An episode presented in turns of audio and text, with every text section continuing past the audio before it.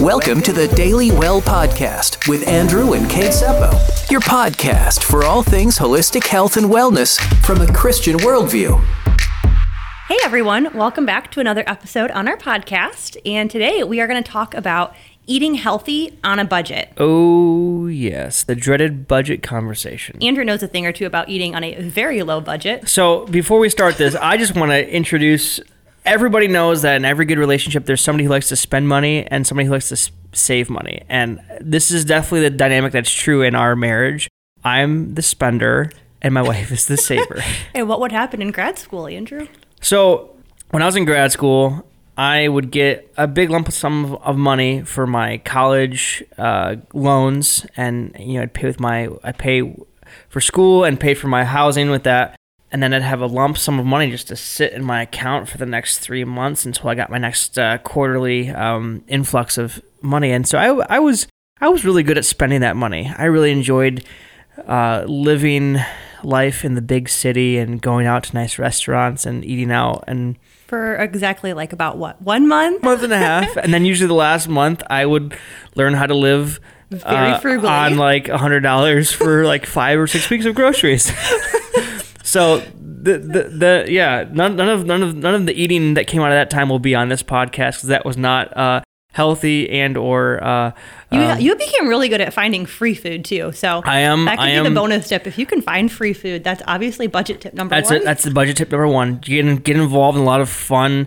local nonprofits and events. Then you get a lot of like yeah, free serve, pizzas. serve well, and you'll get free food. serve well and and they will serve you yeah so Uh, no, but a budget is such a freeing tool that you can have, especially within a marriage, especially if you're not aligned on top values. So, for example, my husband loves golf, he loves hats. Those are not my top values. And so we set aside a portion of our budget for him to spend whatever he wants on those types of things. I should take that back. He doesn't get to spend whatever he wants, but he gets that portion of the budget set aside to spend on what he wants. yeah so budgeting 101 it's it, we we found out really really early on in our marriage it's really healthy to have something that's yours something that your wife or your or your husband can't tell you what to do with that whether it's 10 bucks a month whether it's 100 bucks a month whether it's 500 bucks a month it was important for us no matter how little we were making for me to have something that says hey every month i get this allotted portion and this is just my fun money. This is my we call it our mad cash. Our church on the west side of the state we had a couple that that kind of early in our marriage they gave us a little bit of tutelage and a budget and, and how to, how to how to work with a budget and how to do that. And so it was really helpful for us to go hey kind of slide this amount towards more or less if we wanted to but it was really helpful for us. So this is important So anyway, we derail off the topic of this. Budgeting is great, though, yes. But a grocery budget is extremely helpful because the cost of food really has gone up tremendously. I think everyone has felt the effects of that. And to know exactly where your dollar is going to go from a nutritional return standpoint is really important in our house. And so we have a monthly grocery bill that I'd kind of divide up to okay, I'm going to go to the grocery store every month. So this is how much I can spend on this month at the grocery store. And this is not a tip, but we have been doing a little bit more online shopping. I'll put in my order um, like at Meijer, and then we'll just go pick it up. And that's really helpful because you can see exactly how much is in your cart and be able to make the swaps from there. and it's phenomenal if you have a toddler that has weird sleeping habits or you know maybe it's late in the day and you need to get home before her bedtime and you can put it in to pick up it's great So we have totally been there. If you feel like groceries are just so expensive that you don't really know where to start to continue eating healthy, especially in today's world, know that we've been there. We opened up our practice a number of years ago and we threw all of our money into um, making this dream a reality. And we distinctly remember a day in our life where we paid rent and we said, you know what, if the Lord doesn't provide, we are not going to be able to pay next month's rent. And so we have most definitely been there. And these tips have kind of arisen out of what we chose to prioritize during a season of very, very, very little for us. So we really hope that you can take them and kind of make them your own and that they're helpful for you. and like everything else we talk about here we want to talk about again th- these tips came out of our life experience but cater them to your life right nobody's the same bio individuality is the same when you're talking about nutrition as well as budgeting. Nobody's budget's the exact same. So Mm-hmm. take this with a grain of salt. We're not financial experts. I'm not a Dave Ramsey guru. I'm not. Yeah, just take what's helpful for you and run with it. Yeah. So what's the- first one? Yeah, the first one is to was establish a budget, but then really it's know the priorities you have within that budget. That's good. So for me, it was um, meat, animal products really was kind of the first priority I ever had when switching. I specifically remember my grandmother swapped to organic milk. And I was asking her questions about why, and we just got talking about the antibiotics and the hormones that can be present in it. And I went home and talked to my mom about how we should probably switch to organic milk. And um, it kind of spiraled from there. It caused me to think about what is in the food supply. And yeah, so the more you learn, the more you can make an empowered and educated decision on what you want to throw your dollar at.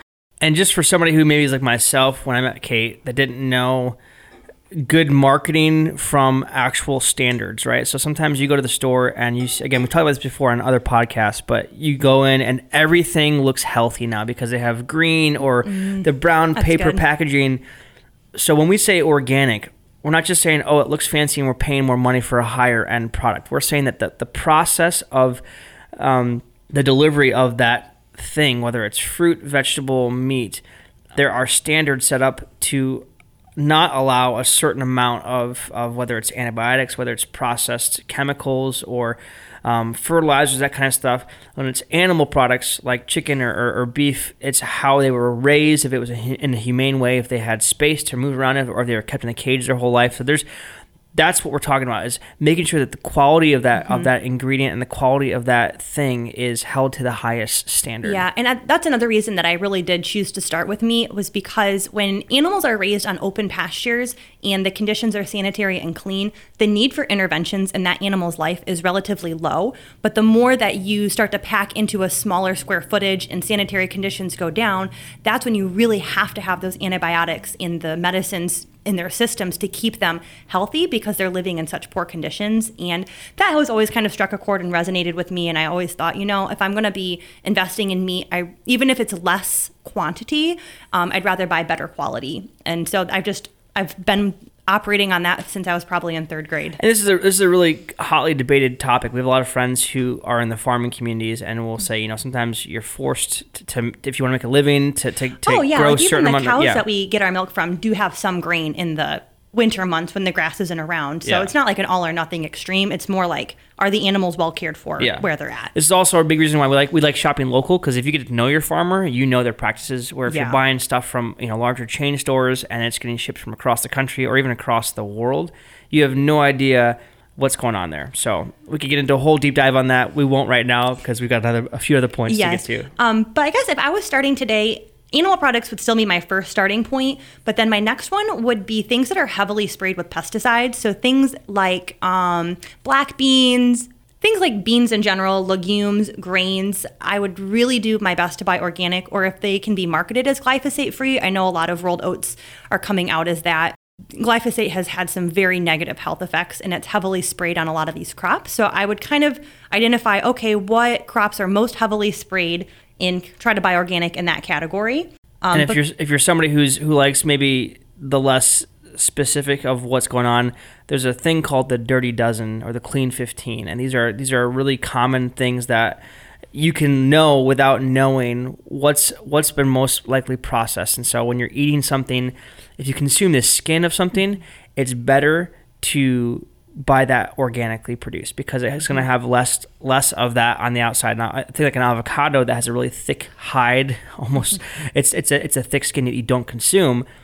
If that's sprayed, less of that's going to get into the meat that yep. you consume. So things that you only eat internally and not the the outside, the peel or the mm-hmm. external portion, you can get that non-organically produced if you have to. That's kind of our rule of thumb. Mm-hmm. And if you're thinking, boy, this sounds like a lot of research, start with what you eat the most on a daily basis we all have treats. We we love Chick Fil A. We're not against. Oh, we're not yeah. against treating ourselves That's here and the there. Lord's food right there. And it's not something that we want you to be dogmatic and fearful about. But we look at our coffee, our eggs, things that we eat literally every single day. I do my best to keep up with the latest research to make sure that we're doing good quality on something that is going to be on my plate and in my system on a daily basis.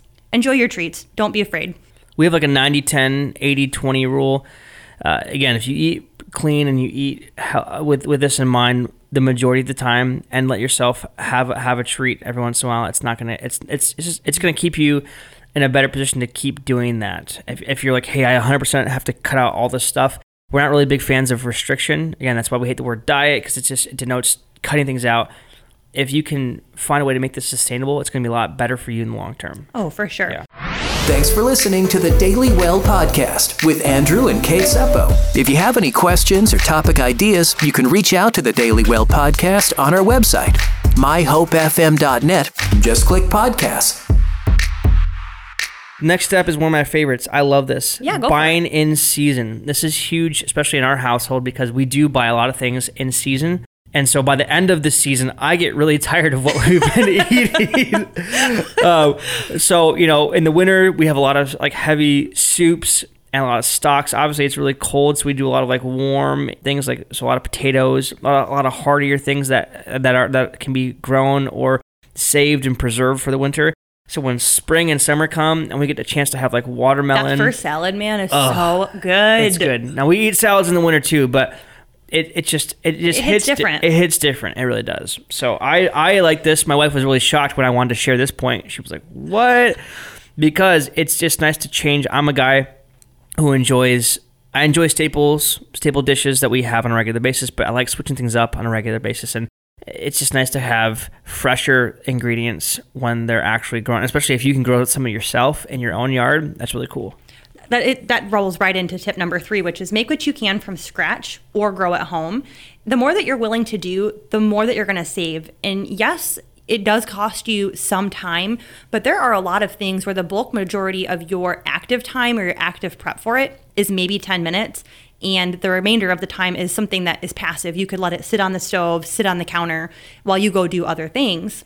But you can do things like making two loaves of bread, muffins, stocks. Those types of items can be made with scraps around your kitchen or just a little bit of flour for pennies on the dollar. We've really gotten into making our own bread, and I just taste wise don't think I'll ever go back. It's and, it's something that it can seem intimidating to at, at, at the onset. Like I I know was- when my when my mm-hmm. wife started saying, "Hey, I want to start making my own bread." Again, all these things we're telling you did not happen at once. It took us years to kind of slowly find new rhythms, deep dives into what this would take.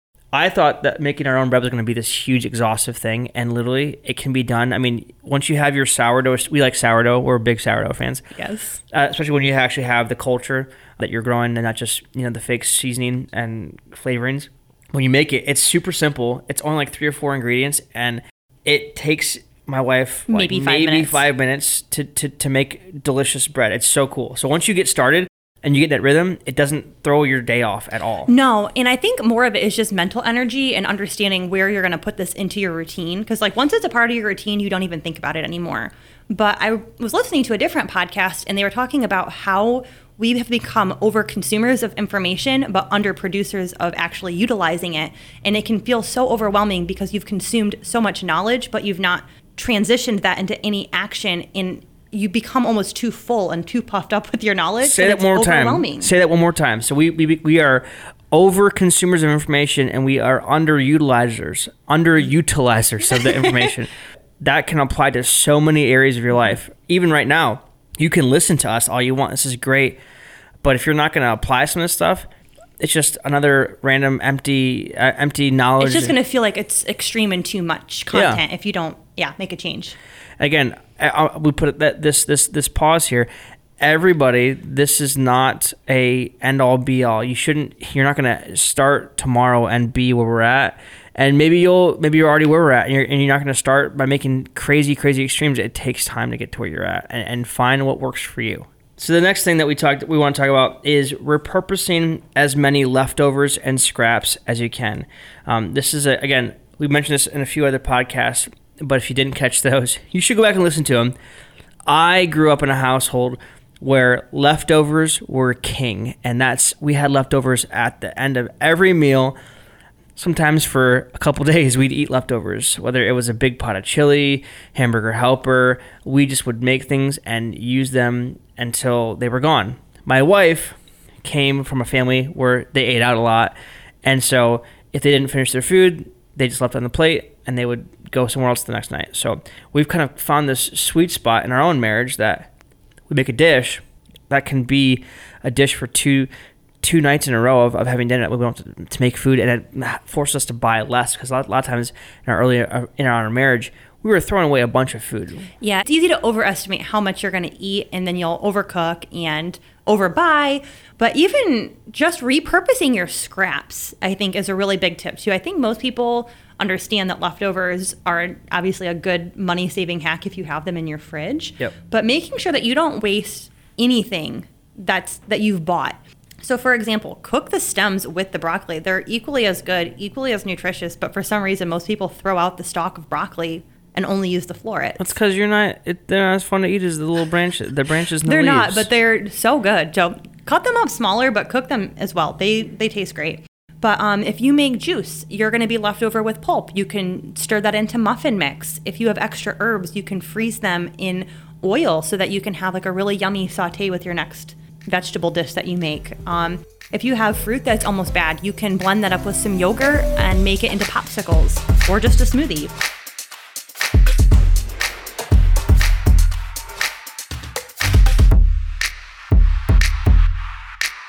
Make sure you know how to store your food properly. Separate your bananas and don't store them with other produce because it can cause them to ripen a lot faster.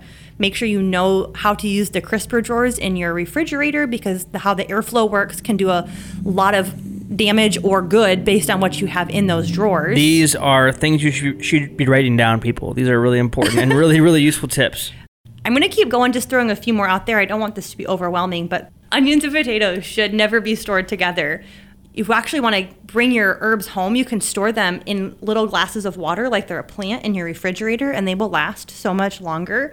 And this is by no means an exhaustive list, but it's meant to say hey, there are ways that you can stretch the shelf life of fresh produce, especially if you feel like you buy it and then don't get through it as quickly as you were hoping. Just make sure you store it properly, and you can usually get an extra week to maybe three out of it. And there's some other really cool ways online. I'm sure you can find a bunch more of unique ways to help store properly what you're buying. Yes. So if you if you, you're not gonna get all your information from us because we don't we're only speaking about what, what stuff that we do.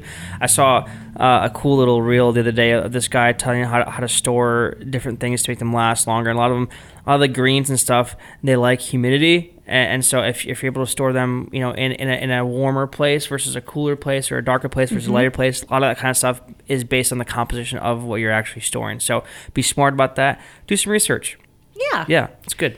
And the last tip we have for you is to stretch expensive ingredients. So it's no secret, meat is a very expensive ingredient. So rather than perhaps making that the bulk of your plate, finding ways to cheaply add some volume to that meal and also other nutrition can go a really long way. So something like rice, especially if you cook it in some of your homemade bone broth, can be extremely nutrient de- dense, especially in a nutrient called glycine that can be hard to get other places. It's prevalent in bone broth that can be a really yummy side. Rice adds so much satiety to any meal that we Love make. love rice. Yeah. You do love rice.